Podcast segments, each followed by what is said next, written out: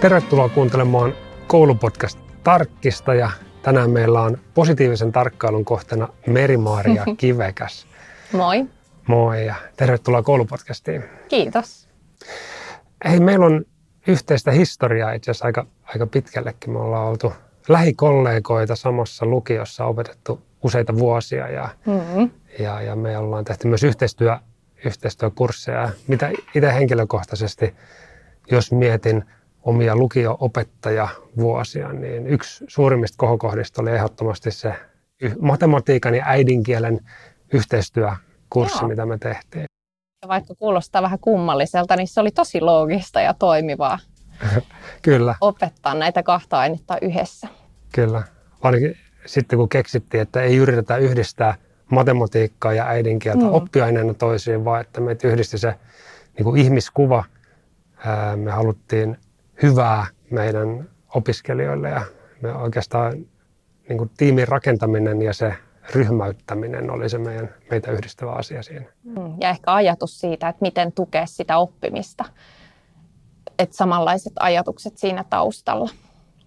Sitten mun täytyy vielä tunnustaa tai sanoa se, että mä oon niin kiitollinen sulle siitä, että mä opin just siitä yhteistyöstä tosi paljon, koska sen lisäksi, että sä olit siellä äidinkielen ja kirjallisuuden opettaja siellä lukiossa, niin sä olit myös draama- ja teatteriopettaja. Ja sulla on valtava osaaminen just siihen niin kuin draaman teatterin keinoin, miten oppilaita ryhmäytetään ja siitä päästään puhumaan tänään lisää. Ja mikä sun niin kuin työuran tekee mielenkiintoiseksi, että sulla on tosiaan muun muassa lukio-opettajan uraa, mutta tällä hetkellä me ollaan sun omassa vitosluokkalaisten luokassa ja sulla on nyt useampi vuosi takana myös luokanopettaja. Kerro vähän sun työurasta. Joo, siis mun työura on tämmöinen niin kuin nurinkurinen, eli aloitin tosiaan siellä lukiomaailmassa teatteri- ja äidinkielen opettajana ja sitten jossain vaiheessa aloin kaivata vähän pienempien oppilaiden parian, ehkä niin kuin siihen työhön sitä semmoista pitkäjänteistä mahdollisuutta vaikuttaa lapsiin, että saisi olla samojen lasten kanssa pidempään ja työskennellä niiden kanssa vaikka useamman vuoden ajan. Ja löysin mun nykyisen työpaikan, joka on tämmöinen kulttuurikasvatukseen erikoistunut alakoulu. Ja täällä mä oon nyt teatteriopettajana ja sitten kuoronjohtajana ja luokanopettajana tällä hetkellä. Miten kerro vähän sun myös opiskelutaustaa ja myös sitä, että miten sä koet itsesi opiskelijana tai oppilaana silloin, kun sä olet koulussa? Mitä muistoja sulla? Joo, no mä olen siis tämmöinen musiikkikoulujen ja musiikkilukioiden kasvatti. Tykkäsin aina oppimisesta ja tykkäsin koulun käynnistä. En ollut koskaan erityisen hyvä oppilas, että semmoinen kasintyttö, niin kuin sanotaan.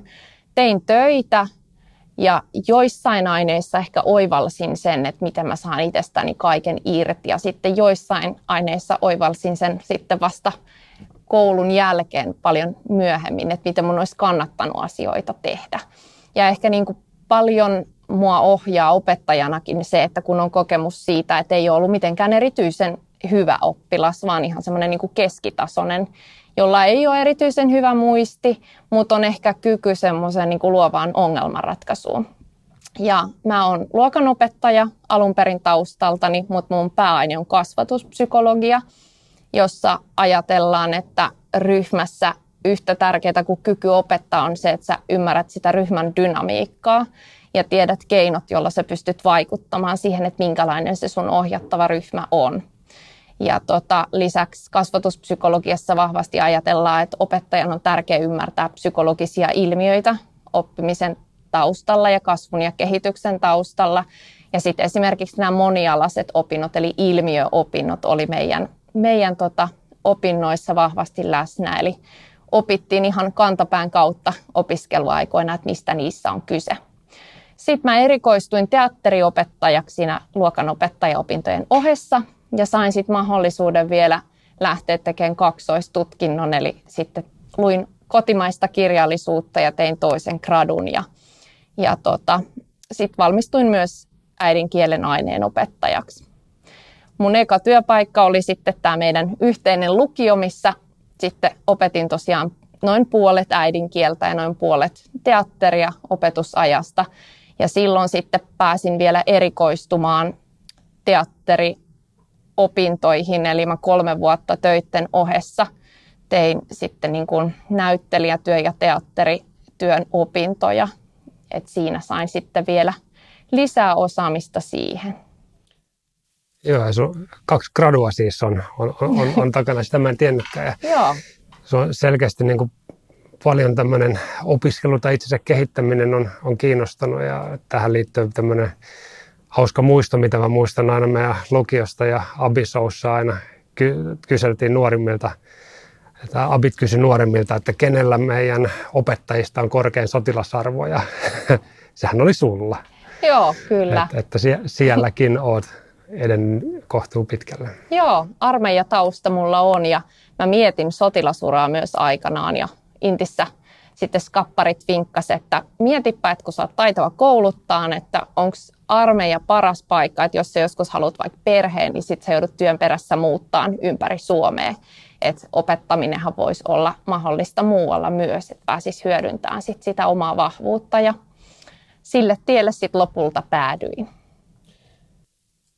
Ja tänään aiheena meillä on siis itseohjautuminen muun muassa vahvasti, ja se on ollut aika paljon mediassa aiheena myös, ja se on niin kuin myös mua itseä kiinnostava asia. Eli keskustellaan siinä, että miten sä ohjaat, miten sä opetat tällä hetkellä? Joo.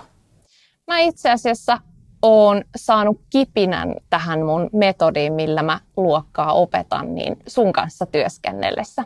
Eli jo silloin lukioaikana, kun me muun muassa näitä yhteiskursseja tehtiin, niin me hyödynnettiin monia samoja juttuja, mitä mä hyödynnän nykyään. Sitten mä oon vähän täydentänyt niitä ja kehitellyt niitä eteenpäin.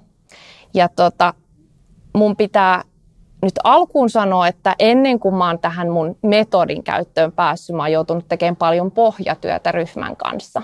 Et nyt kun on esimerkiksi mediassa keskusteltu tästä itseohjautuvuudesta, on paljon kritisoitu sitä siitä, että koetaan, että monet itseohjautuvuutta hyödyntävät opettajat ajattelee sen niin, että oppilaat saa tehdä kaiken itse ja mä en tee mitään. Mutta mä koen, että jotta ryhmä kykenee itseohjautuvaan työskentelyyn, niin heillä pitää olla paljon opetettuja taitoja jo siinä pohjalla. Et esimerkiksi kun mä 1,5 vuotta sitten aloitin tämän nykyisen ryhmäni kanssa, niin me lähdettiin ensin ihan siitä, että mä tein tosi paljon ryhmäytystyötä pohjalla, niin että tämä ryhmä saatiin toimimaan yhdessä. Ja että yhteistyötaidot alkoi kasvaa. Haluatko ennen kuin mennään siitä eteenpäin, niin kertoo vähän, että mitä sä teit siis ihan aluksi? Eli nyt sulle tuli uusi ryhmä, ne oli 4-luokkalaisia silloin. Kuinka kauan? No he oli käynyt kouluun jo useamman vuoden yhdessä, eli hehän niin kuin tunsi toisensa, ja heillä oli syntynyt aika vahva roolitus ja tietyt vastakkainasettelut ja ehkä sellaiset kuppikunnat siihen ryhmään. Ja se, mitä mä halusin ekana tehdä, oli, että mä halusin alkaa rikkoa niitä. Ja me alettiin tehdä ihan viikoittain ryhmän kanssa erilaisia draamaharjoituksia. Meillä on edelleenkin muun muassa tiistai-aamut alkaa aina yhdessä draamalla. Ja pidettiin jopa ihan semmoisia kokonaisia päiviä, jolloin me keskityttiin ihan semmoisiin niin kuin ryhmäyttäviin peleihin, harjoituksiin, haasteisiin, minkä avulla mä halusin, että he alkaa niin kuin kokea iloisia juttuja ja onnistumisen kokemuksia yhdessä. Et muun muassa semmoisia mun perusbravureita kuin pingisrallia. Sitten me pelattiin fudista niin, että koko luokka pelasi mua vastaan. Siinä oli tietenkin pari lisäsääntöä, jotka teki siitä heillekin vähän haastavampaa. Erilaista tämmöistä sokeen kuljetusta, missä he joutuu tavallaan luottamaan ja ottamaan vastuuta toisistaan. Ihan niin kuin laidasta laitaan. Ryhmäytys- ja draamaharjoituksia, mitkä on suunniteltu nimenomaan ryhmän taitojen kehittämiseen.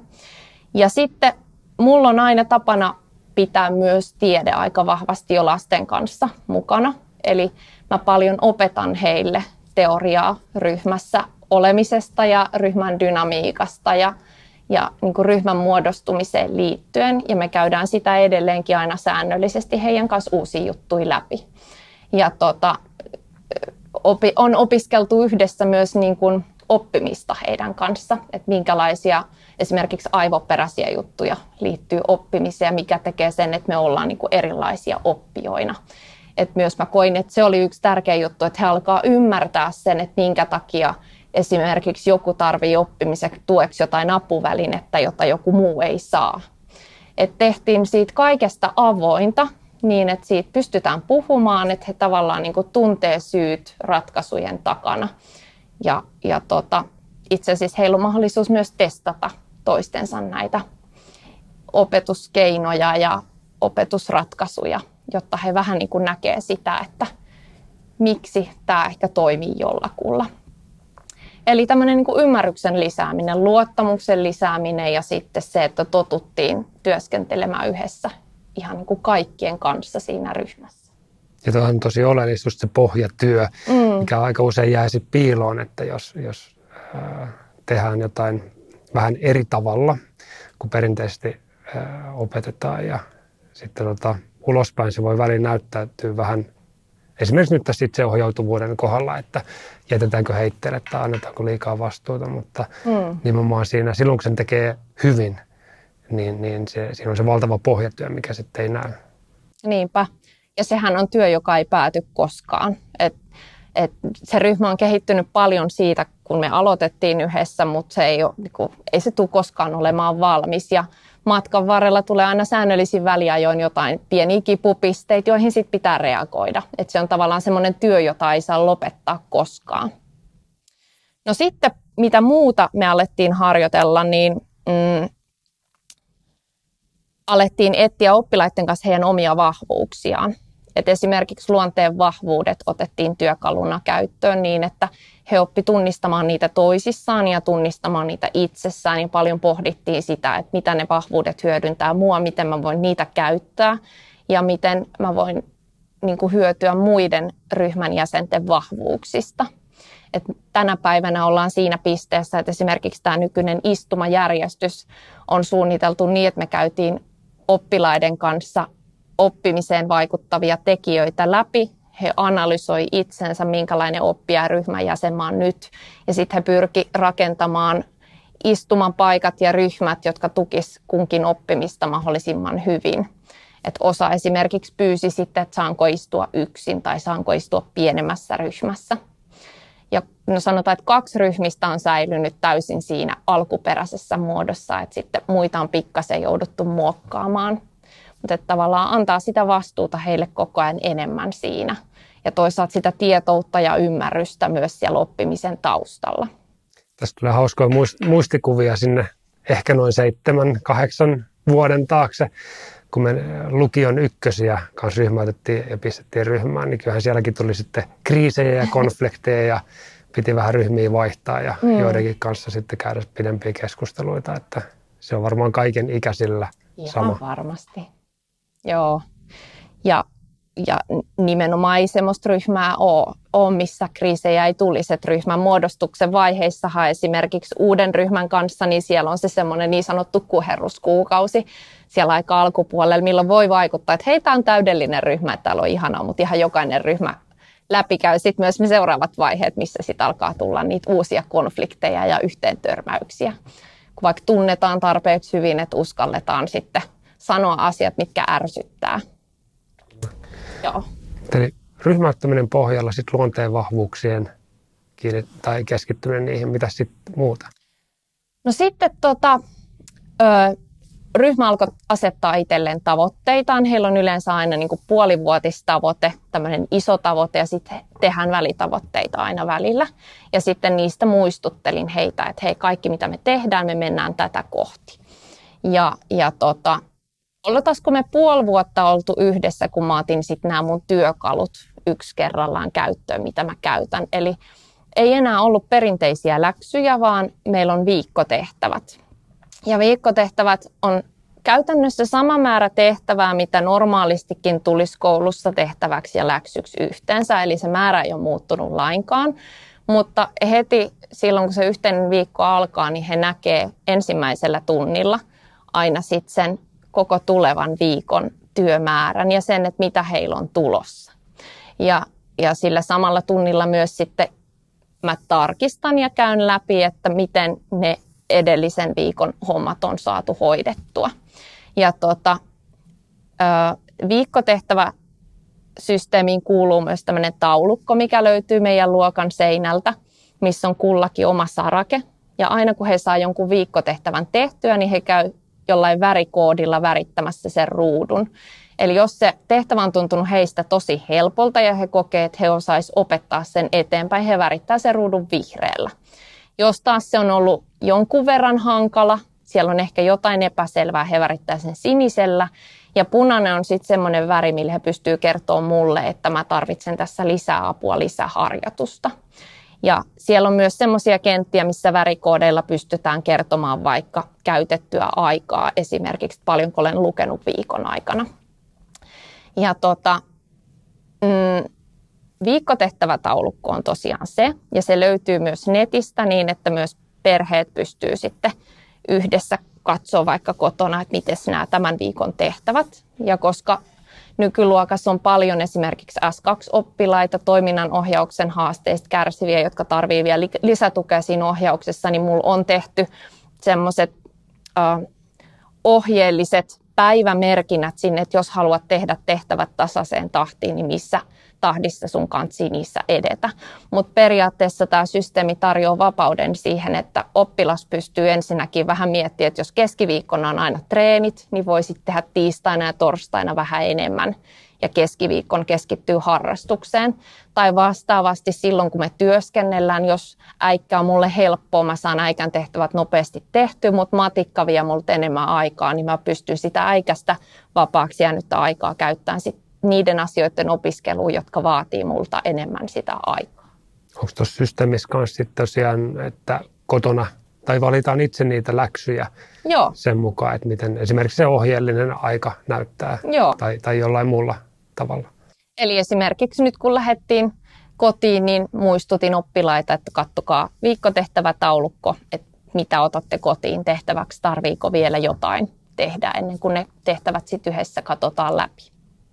Millainen show siitä syntyi, kun sä ekan kerran tämän, vaikka sulla oli se puolen vuoden pohjustus, mutta kauan meni sitten aikaa, että nyt kun sä oot 1,5 vuotta näitä opettanut, niin nyt ilmeisesti sujuu hyvin. Hyvin, joo, kyllä. Sanotaan, että aina tämmöiset uudet metodit, niin ne synnyttää sekä ihastusta että vihastusta, että tämmöistä niinku muutoksen pelkoa ja vastarintaa. Että kyllä siinä niinku viime vuoden ajan sai perustella ihan säännöllisin väliajoin, että minkä takia tämmöinen työtapa on ja mitä esimerkiksi myöhemmin opiskelussa oppilaita hyödyntäviä taitoja tämän menetelmän käyttöönotto niin kuin hyödyntää ja tukee. Meinasin kysyä kerro suoraan, että miten sä näet, tai että mitä hyötyä tästä on? No ensinnäkin tämä ja sitten toi mun toinen menetelmä, jonka mä kohta esittelen, niin yhdessä niin kuin tukee ajatusta semmoisen niin kuin vastuun ja vapauden dynamiikasta, että mitä paremmin mä kannan vastuuta ja opin ottamaan vastuuta omasta toiminnastani ja ohjaamaan itseäni toimijana, niin sitä enemmän mä voin saada vapautta. Mutta sitten toisaalta opettaa myös semmoista niin kuin suunnitelmallisuutta ja järjestelmällisyyttä, että oppii ehkä vähitellen hahmottaa vaikka tulevia koeviikkoja varten yläasteelle, että miten mun kannattaa palkittaa ja jaksottaa ja aikatauluttaa esimerkiksi lukeminen tai ajan käyttö, jotta se hyödyntää mua ja mulle ei jää asioita tekemättä. Mä ehdin tehdä kaiken ilman, että mihinkään kohtaan tulee hirveätä työsumaa. Ja no nyt kun just arviointikeskustelut käytiin, niin nyt sitten monet perheet, joissa ehkä aikaisemmin on vähän pelätty tätä systeemiä, niin hekin kiitteli, että tämä systeemi on tuonut paljon hyvää.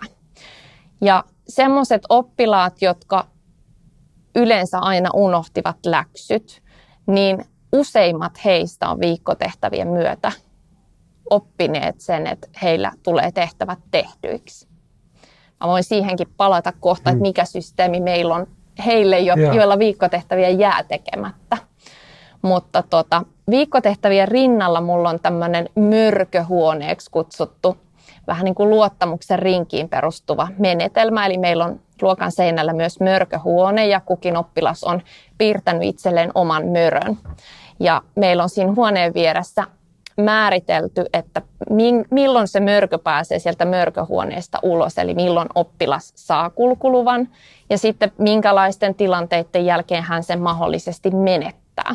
Ja silloin kun oppilaalla on kulkulupa käytössä ja meillä alkaa työskentelyaika, eli meillä esimerkiksi tunnin lopussa voi olla, että on varttityöskentelyaikaa, jolloin he itse päättää, että mitä he viikkotehtävistä tekee, niin jos oppilaalla on kulkulupa, niin meillä on erikseen sovitut paikat täällä luokan ulkopuolella, minne voi mennä työskentelemään. Et tarjotaan tavallaan erilaisille oppijoille erilaisia tiloja, missä tehdä töitä. Ihan täältä koulun käytäviltä ja meidän amfilta ja tuolta kirjaston luota. Ja meillä on pari pikkuhuonetta kanssa tuossa käytössä.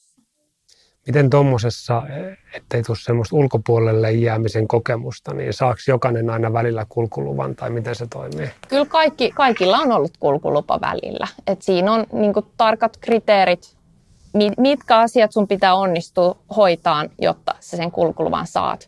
Viikkotehtävien pitää olla tehtyinä ajallaan. Sun pitää kyetä näyttämään täällä luokassa, että sä pystyt ylläpitämään työrauhaa ja että sul etenee ne tehtävät. Toisaalta, että sä pyydät apua silloin, kun sä et osaa. Muun muassa tämmöisiä kriteerejä on. Ja sitten on sovittu, että jos kuka tahansa koulun aikuinen näkee käytävällä, että sä toimit eri tavalla kuin sä luokassa toimisit, niin sitten sä menetät sen kulkuluvan, sun täytyy ansaita sitten se luottamus ja se kulkulupa uudestaan. Ja he kyllä hyvin sen tietää, että alussa parin oppilaan kanssa käytiin yhdessä niitä kriteerejä läpi, että mikäs täällä nyt ei toteudu, että minkä takia kulkulupaa ei ole, mutta nykyään he osaa kyllä itse sanottaa sen, että mistä se on kiinni. Näin. Mitä muita vahvuuksia sä näet? Mä tiedän, että sä varmasti teet kaikkia näitä valintoja ja ratkaisuja oppilaiden parasta ajatellen ja tunnistan itsessäni myös sen, että kyllä sitä niin kuin omaa opetusta suunnittelin just siitä mielessä, että miten olisi mahdollisimman paljon hyötyä lapsille tai nuorille siitä toiminnasta, niin mitä muita tämmöisiä kivijalkoja sun ajattelussa on tässä toiminnassa? Että mitä se antaa heille? Ja onko vielä jotain muita työkaluja, mitä sä käytät? Joo. No ensinnäkin systemaattisuus on semmoinen tosi tärkeä juttu. Eli tämmöisenkin työtavan käyttöön ottaminen vaatii sitä, että opettajana ensinnäkin tiedostaa sen, että asiat ei tapahdu hetkessä. Että mun täytyy tavallaan jaksaa sitä järjestelmää pitää yllä, vaikka siitä tulisi alussa kritiikkiä, vaikka ehkä välillä tulisi semmoisia hetkiä, että meinaa iskeä niin kuin epäusko, että oppilaat oppii sen vaan toiston kautta, että miten tämä menee. Ja just se, että sitten kun oppilailla alkaa se homma sujua ja toimia ja ne sen niin kuin systeemin hyvät puolet alkaa näkyä sieltä, niin kyllä se sitten tulee se luottamus sieltä perheistäkin siihen systeemiin. Sitten toisaalta se, että mikään taito ei pysy yllä ihan vaan itsestään, että me joudutaan aina säännöllisin väliajoin yhdessä kertaamaan esimerkiksi sitä, että minkälainen on hyvä vaikka työrauha ja minkälaisin keinoin se luodaan. Voi olla, että otetaan välillä koko luokalta kulkuluvat pois ja harjoitellaan taas ne taidot luokassa, että tavallaan niin kuin yhdessä muistutellaan ja ylläpidetään. Nyt esimerkiksi huomasi joululoman jälkeen, että ensimmäisen viikkotehtäväviikon jälkeen oli paljon viikkotehtäväunohduksia. Sitten sen jälkeen ei ole enää ollutkaan. Yhdessä pysähdyttiin sen asian äärelle. Ja se, että oppilaat niin kun tekee itseohjautuvasti hommia, ei tarkoita sitä, että mä en opettaisi. Mä koen, että tämä systeemi antaa eriyttämiseen tosi hyvän mahdollisuuden. Että just kun on erilaisen tuen portaan oppilaita, on S2-oppilaita, voi olla oppilaita, jotka on ollut kipeänä, tarvitsee tukiopetusta, niin mä pystyn ikään kuin ottamaan pieniä ryhmiä tai yksittäisiä oppilaita siinä työskentelyn lomassa, kun muilla sujuu hommat, pitää niiden kanssa pienen opetustuokion. Ja mä en ole myöskään siirtynyt missään nimessä pois perinteisestä opettamisesta, eli mä pidän yleensä joka tunnin alussa vähintäänkin semmoisen virittävän lyhyen opetustuokion, Jos se asia on, niin kun mä tiedän, että se on tuttu kaikille, se voi olla semmoinen, jolla mä yritän herättää kiinnostusta. Esimerkiksi eilen puhuttiin ihosta ympäristöopissa, niin me pidettiin semmoinen leikkimielinen tietovisa ihoon liittyvistä faktoista, jotka on aika uskomattomia. Vaikkapa oppilaat arvioivat, että paljon heidän oma iho mahtaa painaa. Ja sitten käytiin sitä tieteellistä asiaa siellä taustalla läpi. Tai matikan tunneilla aina nopeasti käyn sen asian vähintäänkin kaikkien kanssa läpi. Ihan vaan sen takia, että mä näen sitten, että jos joku luulee osaavansa, mutta ei sitten olekaan ihan ymmärtänyt oikein. Ja sitten mä päästän ne hommiin, joilla se asia tuntuu helpolta ja pystyn sitten keskittymään niihin, jotka tarvitsevat lisätukea. Niin tämä on myös yksi tämän systeemin vahvuuksista. Mitä tähän liittyvää on vielä sellaista, mitä mä en ole osannut kysyä?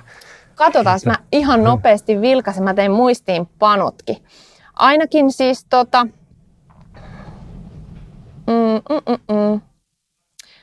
Joo, että mitä me tehdään silloin, jos viikkotehtävät on jäänyt tekemättä. Niin tää on itse asiassa aika kiva, että tässäkin meidän koulun rakenteet tukee tätä systeemiä siinä mielessä, että me on mun rinnakkaisluokan opettajien kanssa tehty tämmöinen läksyklubisysteemi. Me pystytään 3 päivänä viikossa järjestämään tämmöistä läksyklubia, joka on sekä niitä varten, joilla on tekemättömiä rästihommia, että niitä varten, jotka tarvii tukiopetusta. Ja mä lähetän aina kaikki ne, joilla on niitä rästitehtäviä, niin sinne läksyklubiin tekemään niitä, tavallaan paikkaamaan sitä hoitamatonta hommaa. Vasta sitten, kun ne tehtävät on tehty, he voi alkaa sit ansaita uudestaan kulkulupaa itselleen. Et se on monella ollut ihan hyvä semmoinen motivaatio kanssa. He tykkää niistä kulkuluvista, he saa sitä valinnanvapautta enemmän. Ja sitten ehkä semmoinen, mitä multa on paljon kysytty, että minkälainen työmäärä tällaisesta systeemistä on opettajalle. Varsinkin niin valmistelun puolella. Niin.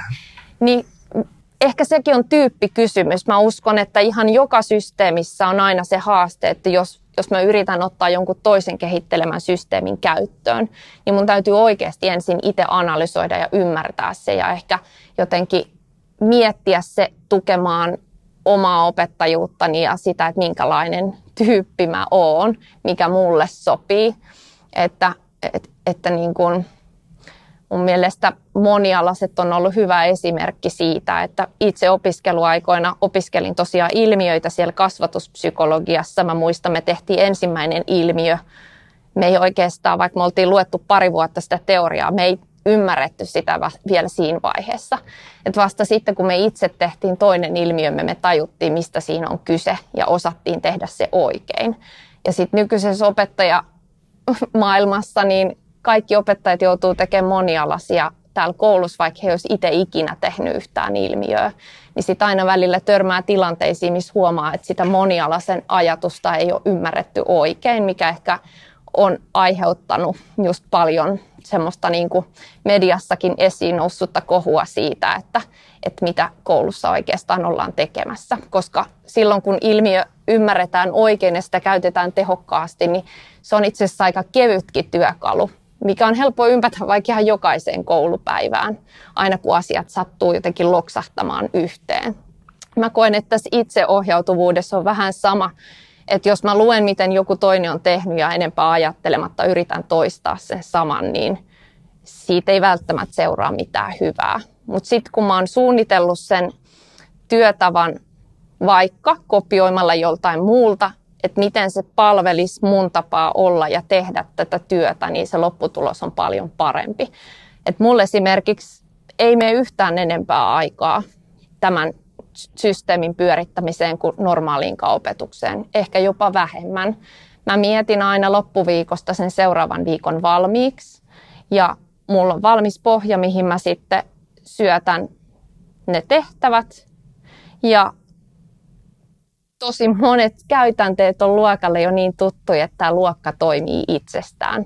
Et jopa sijaiset sanoo, että silloin kun mä oon itse pois, niin luokka ottaa hommat ja rupeaa tekemään. Et tavallaan minkään ei tarvitse muuttua. Ja sitten tavallaan kun toistuu ne samat rakenteet, samat työtavat, samat toimintatavat. Oppilaat ottaa koko ajan enemmän myös itse vastuuta niistä. Et jos mä nyt satun joskus vaikka unohtaan jonkun, niin ihan varmasti joku tällä luokassa sit muistuttaa, että hei, tämäkin tässä vielä. Tähän loppuun, mikä on vielä joku ajatus tai muu vastaava, mikä sulla on pyörähtänyt mielessä, mutta et ole vielä sanonut ääneen, mutta haluat sanoa? Joo, itse asiassa semmoinen, että rohkeutta voi opettaa. Se on semmoinen, mikä tällä hetkellä vetää väitteenä mua itseään kohden. Mitä en tuossa huomannut aikaisemmin sanoa ryhmästä ja toimivasta ryhmästä on, että parhaimmillaanhan koulussa oppilaat ylittää itsensä. He heittäytyy, he uskaltaa, he pystyvät asioihin, joihin he ei ole ennen pystynyt. Ja jo gradussa aikanaan tutkin itsensä ylittämistä ja tämmöistä äärioloisuhteisiin sijoittuvaa asiantuntijuutta. Ja siinä jo kävi tosi vahvasti ilmi, että silloin kun on hyvä ryhmä yksilön tukena, niin se itsensä ylittäminen on huomattavasti helpompaa. Ja mä koen, että se näkyy myös tässä luokassa. Et just draaman ryhmäyttämisen ja semmoiseen itsensä ylittämiseen haastavien työtapojen käytön myötä, niin tosi monen rohkeus täällä on myös lisääntynyt. Ja sitten koen ehkä, että tässä maailman ajassa rohkeus on semmoinen juttu, mitä tarvitaan. Tähän on hyvä lopettaa. Suurkiitos Meri-Maaria Kivekäs, että jaoit tämän erittäin hienon opetussysteemin, mitä sä nyt täällä innolla kehittelet ja toteutat meidän kaikkien kanssa. Oli ilo olla täällä vielä.